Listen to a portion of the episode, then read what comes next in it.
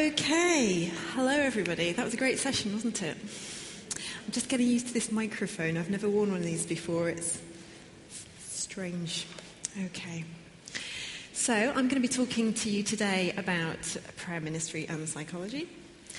And um, just to introduce myself, I'm a clinical psychologist. Um, I'm currently working in private practice. Um, but I felt really led into clinical psychology. Um, I won't tell you the story. If you're interested, catch me later. But I really do feel that God led me into this field. And during my training, my doctoral training, I had the privilege of being able to do some doctoral research on the experiences of committed Christians who experienced psychological difficulties and looked at the relationship that I found in the literature between committed Christians and psychological well being. And um, so I had a look at what was what were some of the themes in that link, and I also looked at on what basis these Christians searched for help for their difficulties and why they sometimes chose to go to people who were Christians and sometimes um, to people who weren't. Um, so, as I say, now I'm, I'm in private practice. I have worked in the NHS. I worked in the NHS for many years and also in the private, uh, the public sector, sorry, in New Zealand. One of the reasons I'm in private practice now is because I was interested in making psychological therapy available to Christians um, and from a Christian, and I'm interested in bringing more faith issues into my work with people and I'm very much enjoying that freedom and um, the be- being able to see more Christians in my work. On the prayer ministry front, I have been involved in offering prayer ministry and also I've been on the receiving end. So I'd love to get an idea of who you are. Can I maybe have a show of hands of, of um, people who are here, who are counsellors or trained therapists or psychologists? Okay, smattering. Church leaders and people involved in offering prayer ministry who don't fall into the above categories. Okay, so another mixture similar this morning. Um, so, what is psychology? We'll just cover some of the basics here. Um, psychology is a, the scientific study of people. And um, so it is a, a, scientific discipline that uses some similar methodologies as does physics, biology, chemistry, and so on. It draws on empirical research, that means observations and um, experiments, and as such, it is based on the Christian assumption of the orderliness of creation. So, the idea that you can observe something and you can try and make sense of things through experiments and, and extrapolate to patterns and theories. However, it is slightly flawed generally in psychology. Um, there's a, a, flaw from a Christian perspective, and that in that it makes the unfounded assumption generally that there isn't a God, nor that there is a God who can intervene and impact our daily lives. Then again, that could, accusation could also be directed at physics, chemistry, IT. what is a clinical psychologist, you might ask? Well, the key to the answer to that question is in the word clinic, clinical. Uh, it doesn't mean stiff and starchy.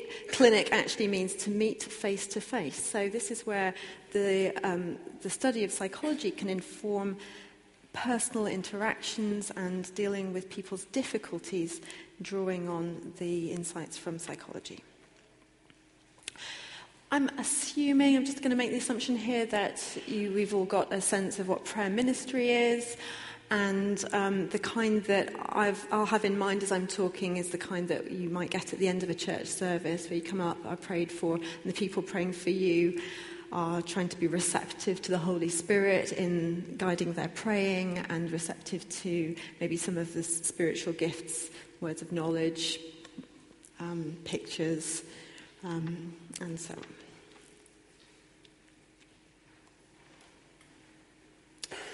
Okay, so just to give you a, an overview of what we're going to be covering today.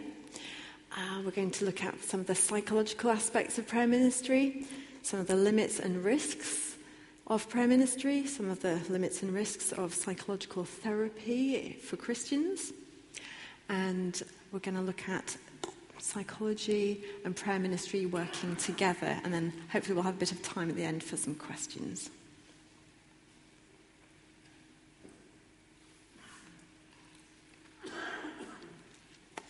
Okay, so what are some of the psychological aspects of prayer ministry? Um, just to say, um, when I'm talking about prayer ministry today, I'm going to just to assume we're talking about prayer ministry done well. There are a whole range of ways in which it can be done badly. It spans really the range of problems in human interacting, so we could be here all day if we were looking at any of those. So I'm just going to assume it's done well. And one of the things I'd like to highlight is just the interpersonal care that we experience in prayer ministry. Uh, research has over and over again shown the, the significant impact on our well-being of social support. And there's been a categorization of that into emotional support, practical support, and informational support. I would put the prayer ministry within more of the emotional support. So I'm talking about the experience of being attended to, being in the way of someone who's compassionate and spends a bit of time to understand you. Although I know that's not a massive focus of prayer ministry, the, the understanding bit. The sense that you're not alone, that you've got some support, someone's coming alongside you. And not only someone, as in a person, but also God. You're in the presence of God who's coming alongside you in prayer ministry, you might be trying to pass over your, your difficulties to an omnipotent, omnibenevolent God, benevolent, sorry, God. And in doing that, particularly in areas where you don't have that sense of control, not, there isn't a possibility for control, ha- handing over such situations to God can be a stress reducer. Garnering the prayers of people who perhaps you might perceive in your state of difficulty might be more effective prayers than you are, can make you feel like, well, at least I'm doing something. And also, in the experience of maybe feeling the Holy Spirit directly or hearing um, the prayers offering you words or pictures or, or, uh, or, whatever, there might be a sense that, hey, God, God has spoken to me. God hasn't forgotten me.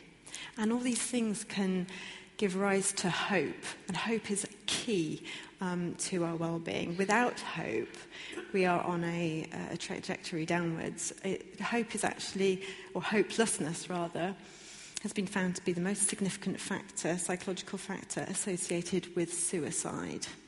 So you can see where hopelessness might lead you and where hope can help us to motivate us to just keep hanging on in there, pressing through. Want to talk about emotion, the state of emotional openness that may well have an impact in how we experience prayer ministry and what's going on there. So, when we go for prayer ministry, at least part of us has this idea that, you know, God maybe is good, we're going to Him to receive. There's some sort of openness in, in, in having a receptive stance. And after all, God knows us inside out. There's no point in hiding anything. So maybe our defenses are slightly more dropped.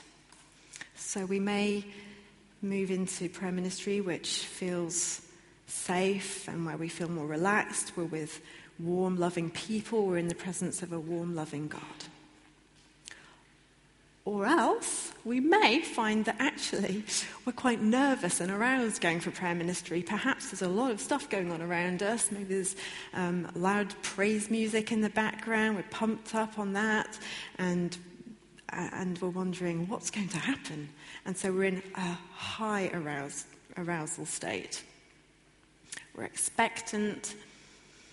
And so all these things place us in a state of being emotionally open. What, what do I mean by this? Well, just to bring in some neurobiology, um, the activity of the frontal lobes, which are about here somewhere, part of our brain, This is our brain's critical thinking facility. The activity of our frontal lobes are reduced in cases of in high arousal or low arousal. And I'm talking about sort of physiological arousal. And the reduced activity of the frontal lobes allows more ready access to the emotional memory system of the amygdala, another part of our brain. And at this point, in order to demonstrate, um, to give you a, a, a snippet of what that might look like, I've got a YouTube clip which hopefully we'll have up on this screen. Here we go. This is actually um, a, a, brief bit of a demonstration of something called theophostic prayer ministry, which um, I'm not advocating here, I'm just using this clip to demonstrate a particular point. So there's a, a demonstration of someone's amygdala being accessed to their emotional memory system. And the way that that holds memories is as if you know, as you saw, you saw her upset, it was as if she was back there right then. Um, it doesn't have a sense of time, if you like. So that pain and distress was reactivated. But because it was, it allowed transformation to occur. And that's my point, really, that if the emotional memory system is accessible, then that kind of emotional level transformation can occur. And if we just think about the Holy Spirit and how He often works, and in prayer ministry, we find that He impacts our emotional systems and we find His transforming presence there. I want to link this to um, two psychological models. Sure there may even be more than two, but there are two that I'm aware of that outline two types of knowing. Maybe we could have the slide back up.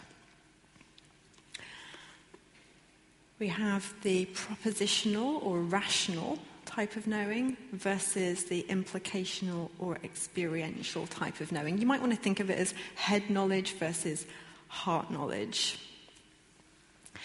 It's the experiential or implicational knowledge or beliefs that really impact us, that are compelling, that affect how we live and act.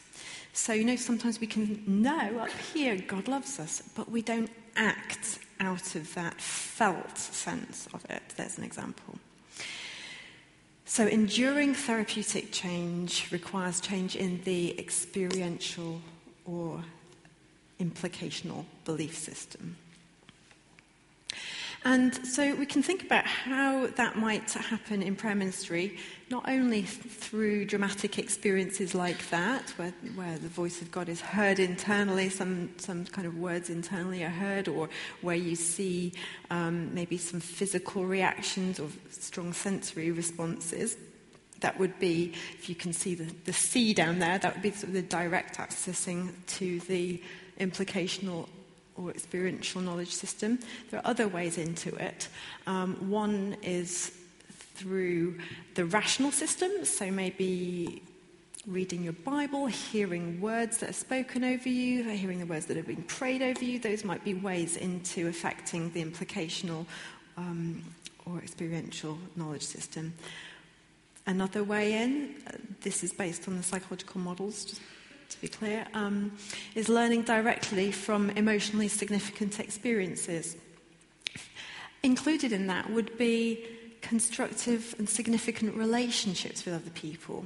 So think of how God can use our church settings if we engage in real, really meaningful, significant relationships and really build a, a, a true spiritual community, as Larry Crabb would call it.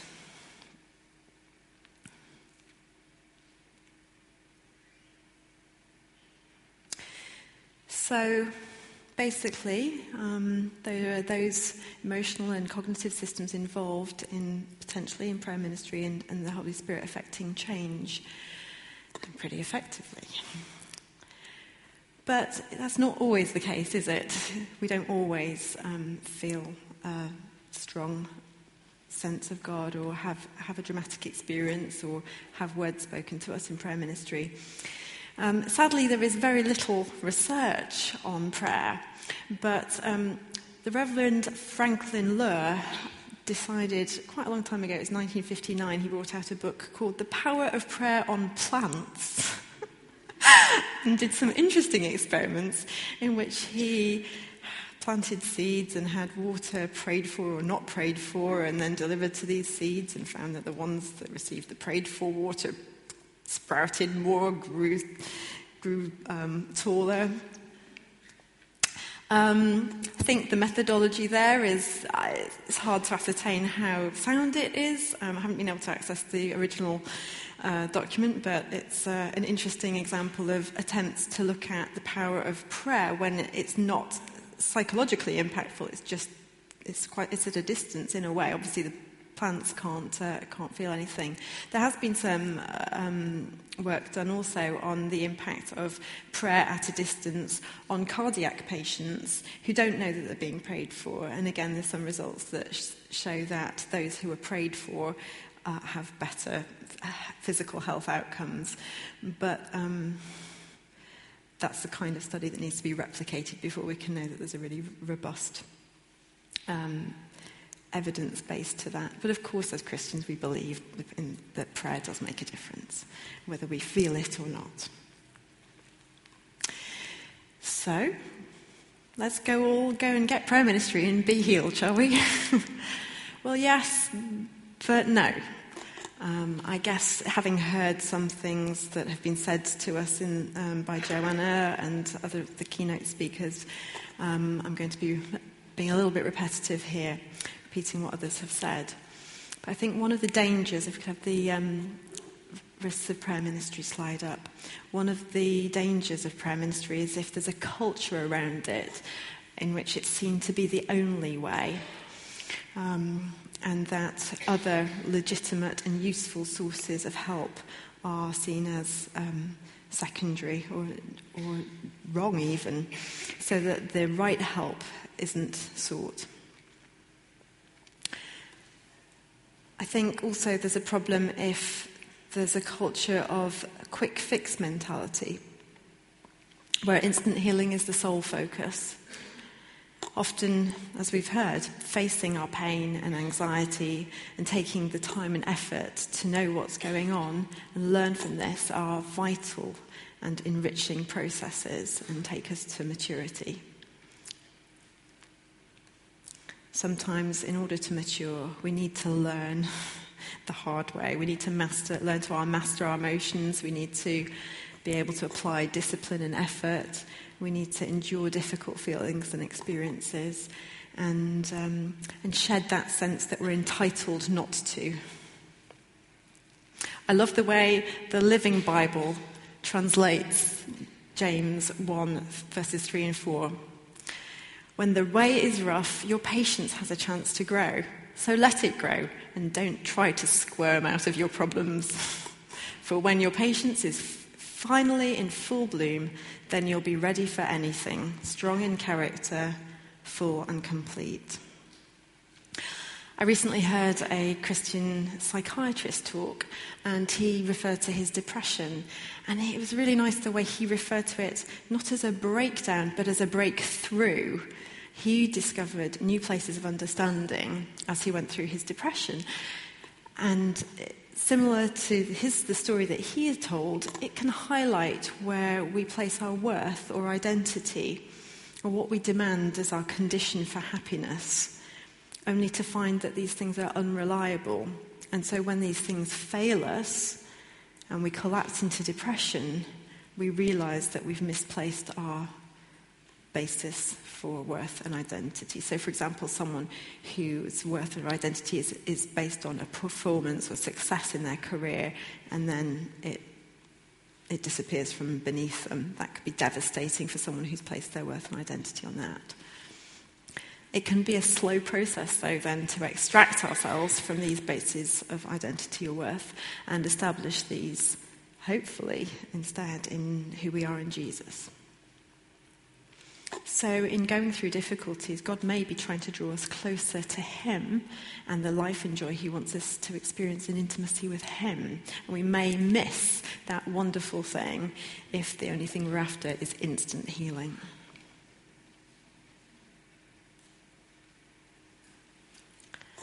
Okay, let's move on to the limits and risks of psychological therapy for Christians. The most frequent thing that I'm approached and asked about in my church, because I'm a psychologist, is I want to see a counselor or a therapist. They must, I want them to be a Christian. They must be a Christian. What do you suggest? All of them want to see Christians.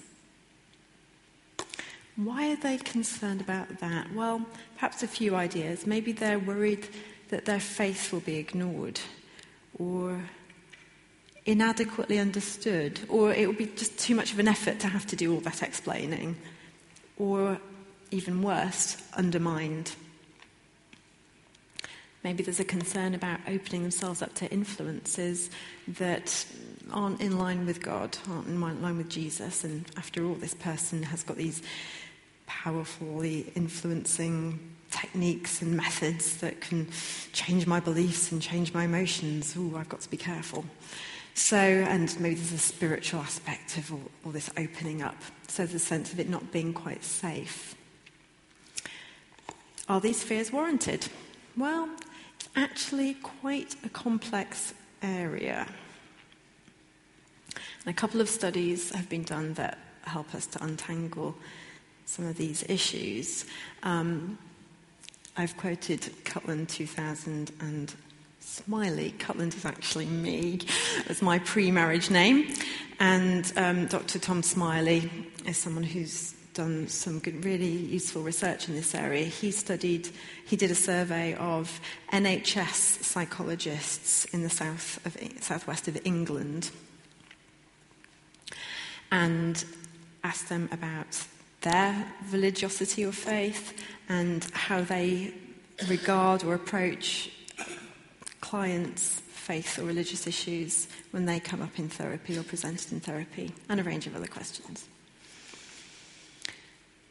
What he found was that clinical psychologists, non religious and religious, um, were actually quite aware of the importance of spiritual and faith issues for their clients. But they felt really inadequately equipped to deal with them. The religious psychologists that were interviewed felt a little bit m- more equipped through their personal experience, but they won't have received training in how to help people, uh, just as, as per their uh, non religious counterparts. It is not, well, until lately, has not been a part of clinical psychology training in this country. And it's a real shame because there are, as we will see, um, psychological methods and even therapies that have been designed with Christians in mind and shown to be effective.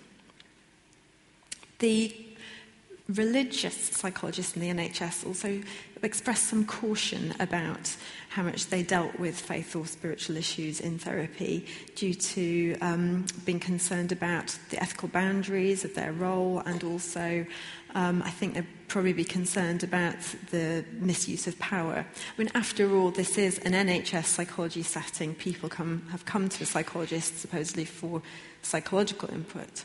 So those are some of the issues that are around for them. However, the, um, the, bit of research that I was vaguely alluding to back then on, um, or has been done on various specifically Christian therapies, and one study was undertaken in which there were three types of intervention. One was pastoral input, one was standard cognitive behavioral therapy, and one was Christian cognitive behavioral therapy, with particular Christian components in it. In each of these three groups, there were therapists delivering these interventions who were both Christian and then some who were non religious Christian, non religious, Christian, non religious. And the striking finding is that the best outcomes were obtained by the non Christian therapists who were delivering Christian CBT to Christian clients. Hmm, what's going on there? really intriguing finding. And um, the authors concluded well, maybe it's the respectful en- engagement with faith that's, that's the most important thing here. Maybe there actually can be benefits as a Christian of being seen by a non Christian. One um, uh, lecturer in a theological seminary in the States was, was, chatting to me a while back about how she, a very committed Christian, had been to see a Jewish um, therapist and found that really helpful in the way that the, this therapist didn't quite um, share her Christian language. And so um, Cherith, her name was, was forced to unpack the concepts that she just readily used, and it brought lots of new insights and sort of questioning that opened up new paths for her quite helpfully. There are car, oh, there can also, of course, be benefits of seeing a Christian therapist if you're, if you're a Christian, particularly if you're just going to feel safer um, by doing so, or you've got particular issues that do feel specifically faith related. Um, there can be a range of reasons why you might want to see uh, a Christian therapist. On the other hand, maybe I would advocate this there are times when it really doesn't matter. Um, somebody in this morning's session wanted to tell us that she sees a psychiatrist and a psychologist. Neither of them are Christians, and they're great. And so I think it depends a lot on whether the person is equipped adequately with the skills and knowledge that most suit your needs um, if you're the person seeking it. And I think one of my concerns is this this theme of Christians just assuming that they must see a Christian. And because there are very few Christian psychologists around, there are quite a few Christian counselors around, sometimes I wonder if they're seeing the right person. And I, I really respect the work of Christian counselors highly, but I think we have to acknowledge that there is a difference. They might be better in certain areas. Psychologists are more equipped in other areas. So um, it is a bit of a concern, I think, at times.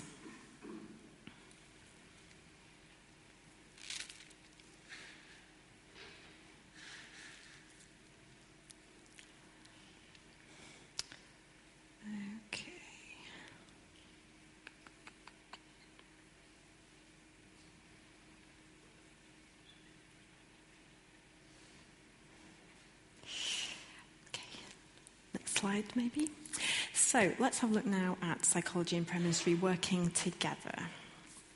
I want to tell you about a study that Parker and St. John did over 10 years um, to give you flavour of what might be possible. Unfortunately, I don't know the details of this study, but the, the results are quite striking. So, one group of people, and these people in this study were di- struggling with a range of difficulties depression, anxiety difficulties, marital difficulties, some physical health difficulties. Some, a third of them were assigned to a random prayer group, and they prayed on their own every night without anyone else bringing psychological insight to them. The next group received psychotherapy that had no mention of spirituality or religion as part of it. And the third group, called the prayer therapy group, uh, received instructions on positive praying and also they received psychological guidance. So I think it's probably better named as prayer and therapy.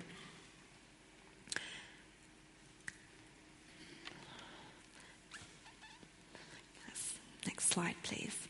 So, as I say, the results are quite striking. The random prayer group, in the random prayer group, the average results were that there was no progress for those people, or if anything, they went backwards. For those who saw a psychotherapist, received psychotherapy, there was 65% improvement, and for those receiving prayer therapy, a 72% improvement. Hmm. Got to wonder what's going on there, haven't you? And of course, the authors concluded, well, maybe something wasn't quite working right in the random prayer group. So, I guess it's a way into me talking about maybe some of the insights that psychology or psychological therapy can add that can make a real difference to people and perhaps just can make a real difference in the way you pray for people. I want to give you a few tasters of the sorts of things that I'm thinking of. Great, thank you. So, if we look at worry, we're told not to worry, right? People have problems. General anxiety disorder is, is kind of the label of the disorder, which is characterized specifically by uncontrollable, unwanted worry. Well, when I was training, there was a lot of perplexity about this, and um, it was a difficult thing to treat well.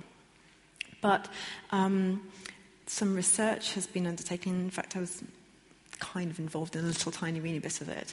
But um, basically, what's come out of research um, and psychologists really scratching their head and thinking is that key to the maintenance of worry or the breaking of that is people's beliefs about worry, what we call metacognitive beliefs.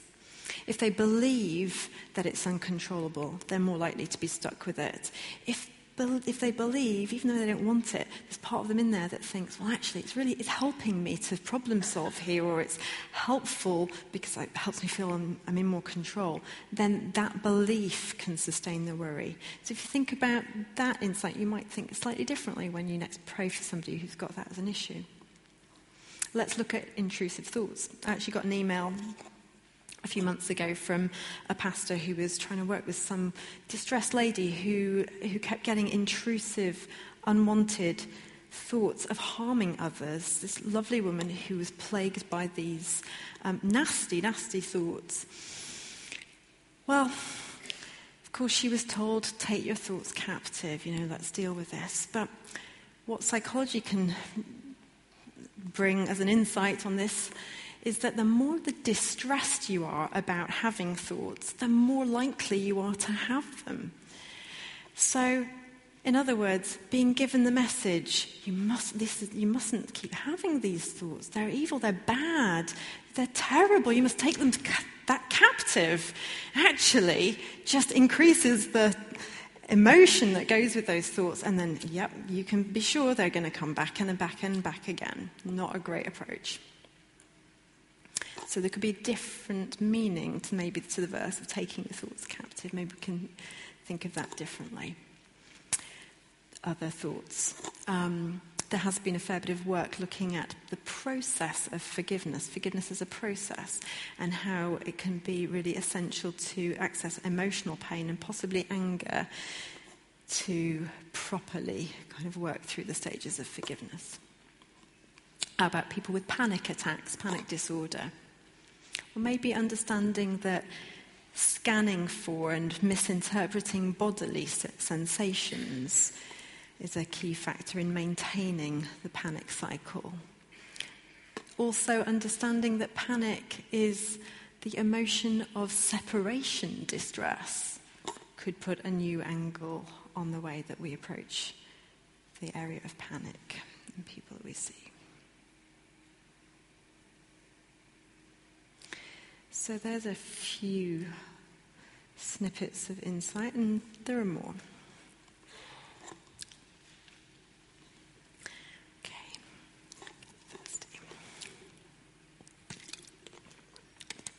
So have a look at what about God in psychological therapy. I have to say, it's difficult for me.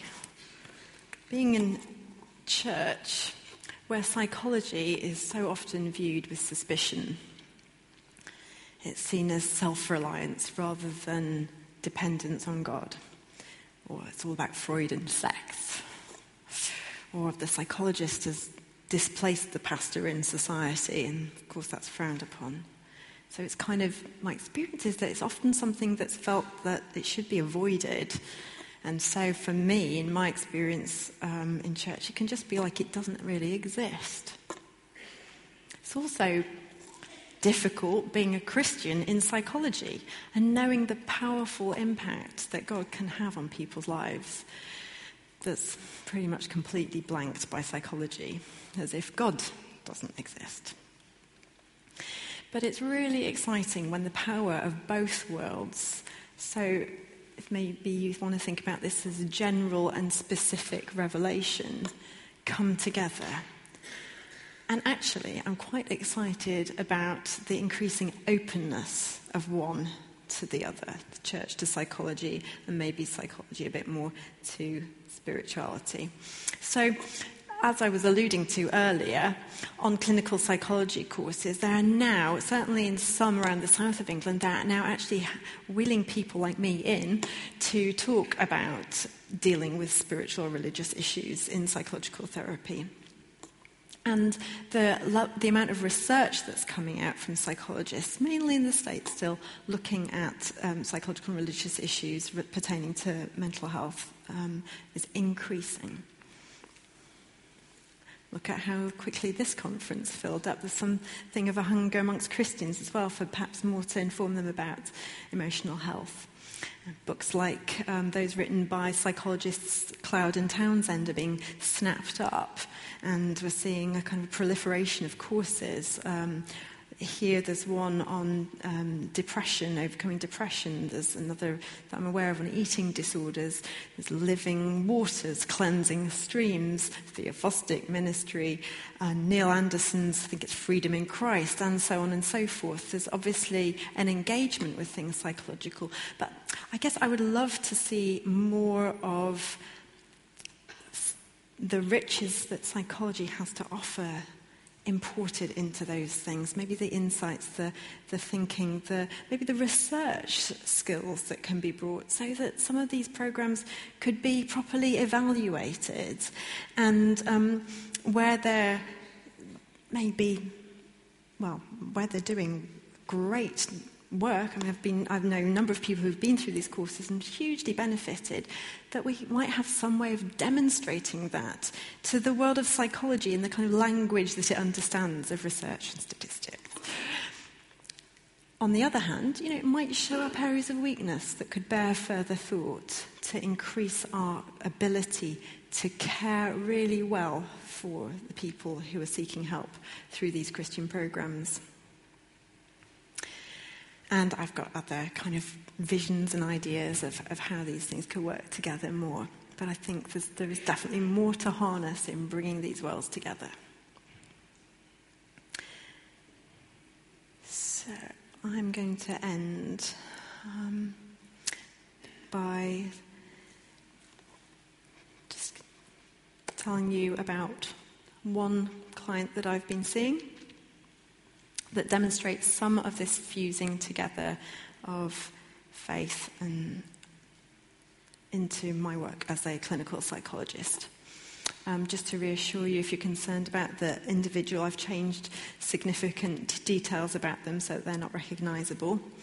And I'll just put out there that I'm not going to be talking extensively about the psychological theories and frameworks that I've brought to bear on my work.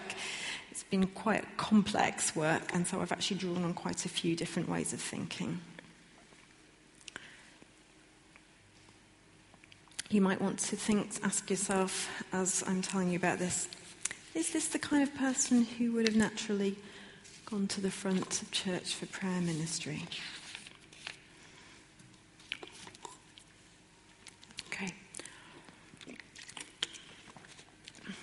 And then we'll have a bit of time for questions.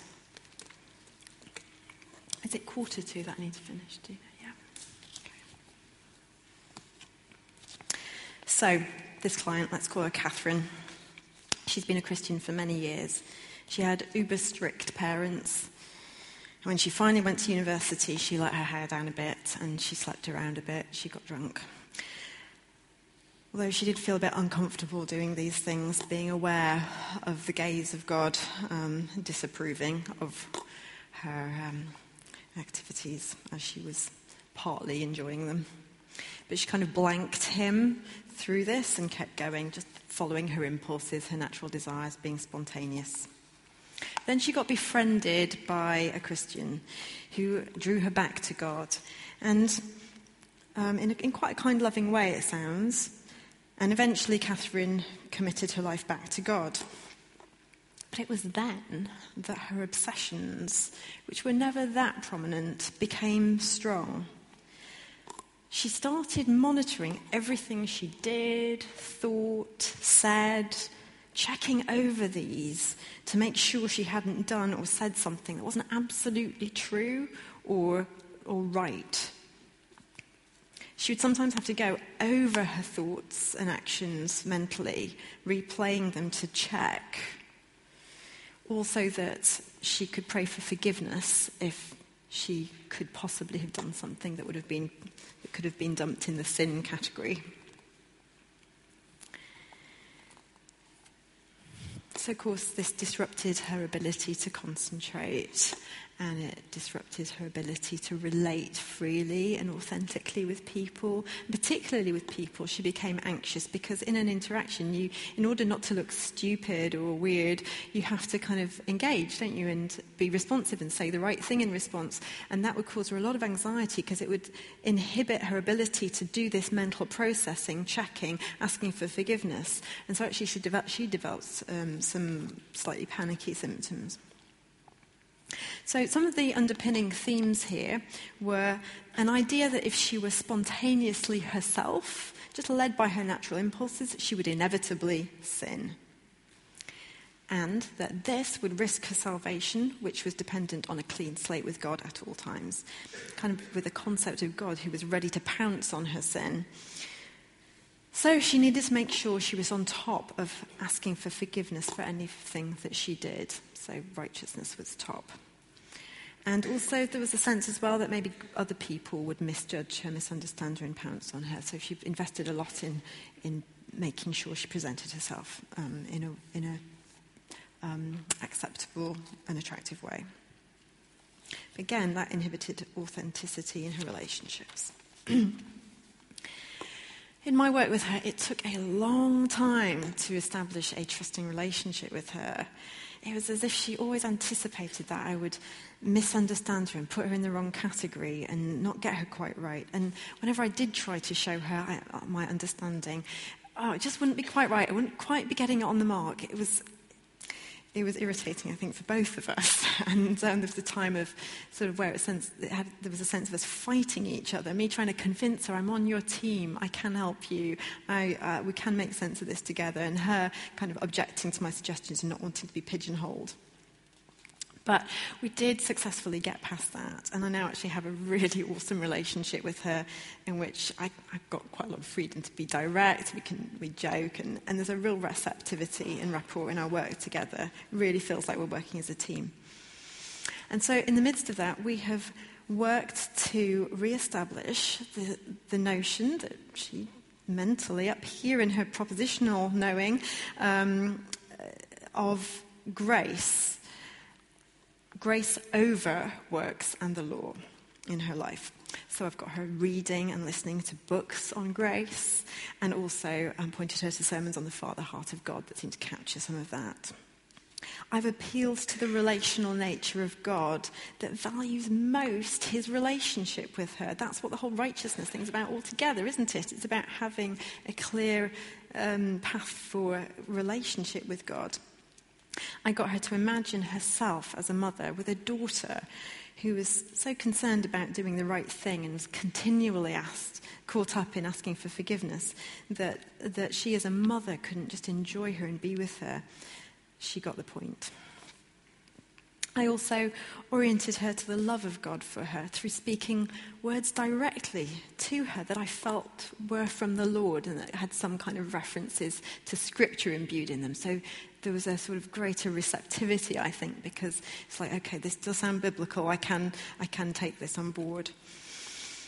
Um, that, so that I was speaking directly words that affirmed who she was in God's sight not that he saw her as the latest sin overlaid in technicolor over who she was. Uh, we once sat and we prayed for God's direction for a session. I don't normally do this, but I just just felt, um, for various reasons, it seemed. I won't go into the reasons, but anyway, we did. Um, I felt um, on just stopping and, and trying to tune into God, I felt to ask her to picture God and her in a mental image. And the image that she came up with was one of a fair bit of distance between her and God. So I asked her to transform this image, particularly the one of Jesus in this picture, to embody the warm, loving, uh, accepting person of Jesus that she knows and knew him to be intellectually. She did this and she felt a closeness to God that touched her in a way she hadn't felt for a long time. Do you notice the implicational knowing that I was tapping into, the more sensory, visual parts of thinking that, that I was using to transform the propositional knowledge of, of Jesus' acceptance of her into more of a sensory experience? She went away from that session really feeling like she'd, she'd encountered God and so on. Um, and uh, I mean, I could. I've done a lot of work this, with this woman. I could say lots more, but I'll just also say that um, I've also challenged her that maybe she's taking the place of the Holy Spirit, where it's his job to be the one to convict her of sin, not hers. She can rest and know that if something she needs to to deal with before the Lord, He will do that. And we are finally making progress. Um, just in the last really couple of weeks, maybe months, she's ready in a way that she never was previously to do the um, work of exposure and response prevention, which is a standard cognitive behavioral therapy technique for working with obsessive compulsive disorder that we just haven't been able to do up until now because it would have been too risky for her.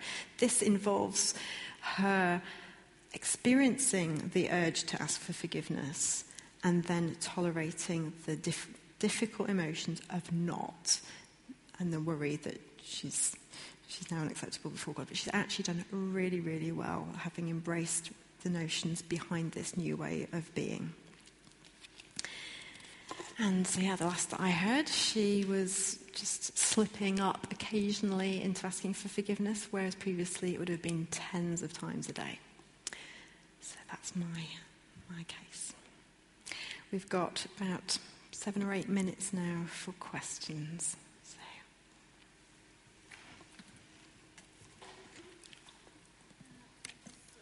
I have one question. Sorry for my English. It's uh, I'm uh, one year and a half in England, so please forgive me.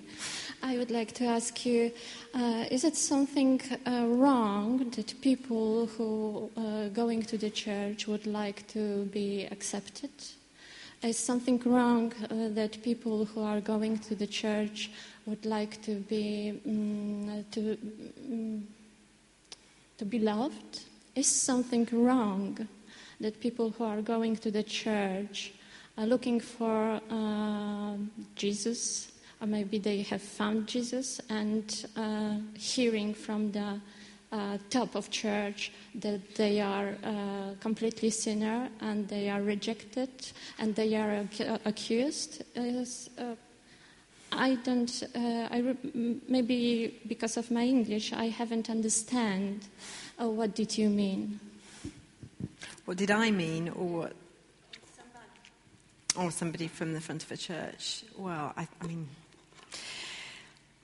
I'm, of course, of course, we as a church should offer acceptance, grace, love.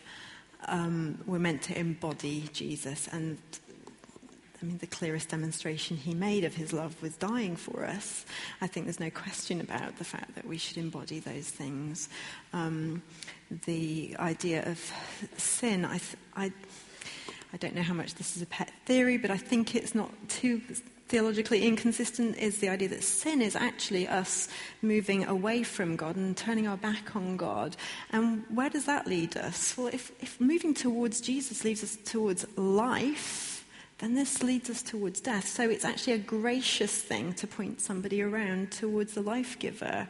So there are ways of talking about sin and the need for repentance and turning around that hold God up as the, the loving person that He is. So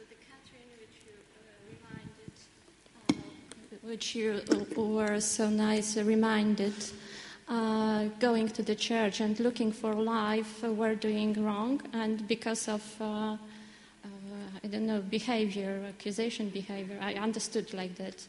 Uh, just turn up uh, on the um, uh, and going out. Yes.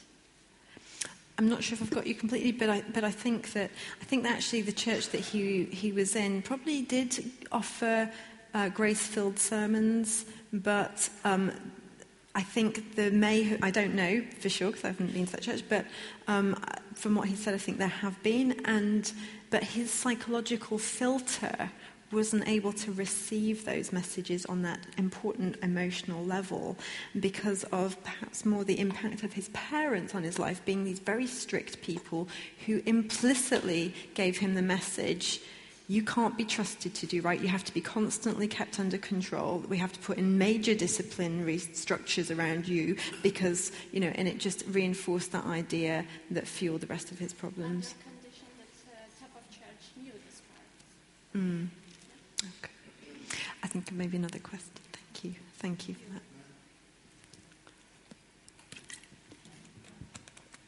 the great thing about coming to conferences is that it does tend to shift one's thinking a good deal. Hmm. Um, I, I, am by, by nature and background the counsellor who is happy with prayer and occasionally doing prayer ministry. I wonder how many churches regard the two as really quite disparate, that we rely on the Holy Spirit in terms of both brief prayer at the end of a service and, and ongoing prayer ministry for the people who seem to need it, based much more on Holy Spirit. Now I'm wondering whether, in fact, we should either have counselors who are, are, are um, should be trained in prayer ministry or whether it's the prayer ministry team that need to get some basic psychological uh, training. Um, so, so, basically, and, and I've confused you can hear the reaction in the audience. Wouldn't it be great if everyone was equipped in all these ways, and um, and even more than that, that not just the counsellors or the people on the prayer ministry team, but everybody in a church was versed in maybe just some basic psychological principles or some understandings. I've, I've got perhaps quite an idealised idea of how a church could become a, a, quite a healing community if we took more time to relate authentically and to understand pe- each other deeply and that that could impact the way that we relate to people. And actually if we could put up the last slide that kind of captures a bit of my thinking around this it's basically a verse from here we go verse from philippians which is my prayer that your love may abound more and more in knowledge and depth of insight. Okay? And this is the kind of knowledge. Some knowledge comes from direct revelation, specific revelation, some from general, from general revelation, from study, from observing. The way that Solomon observed the trees and the animals, we observe human beings, we learn from that.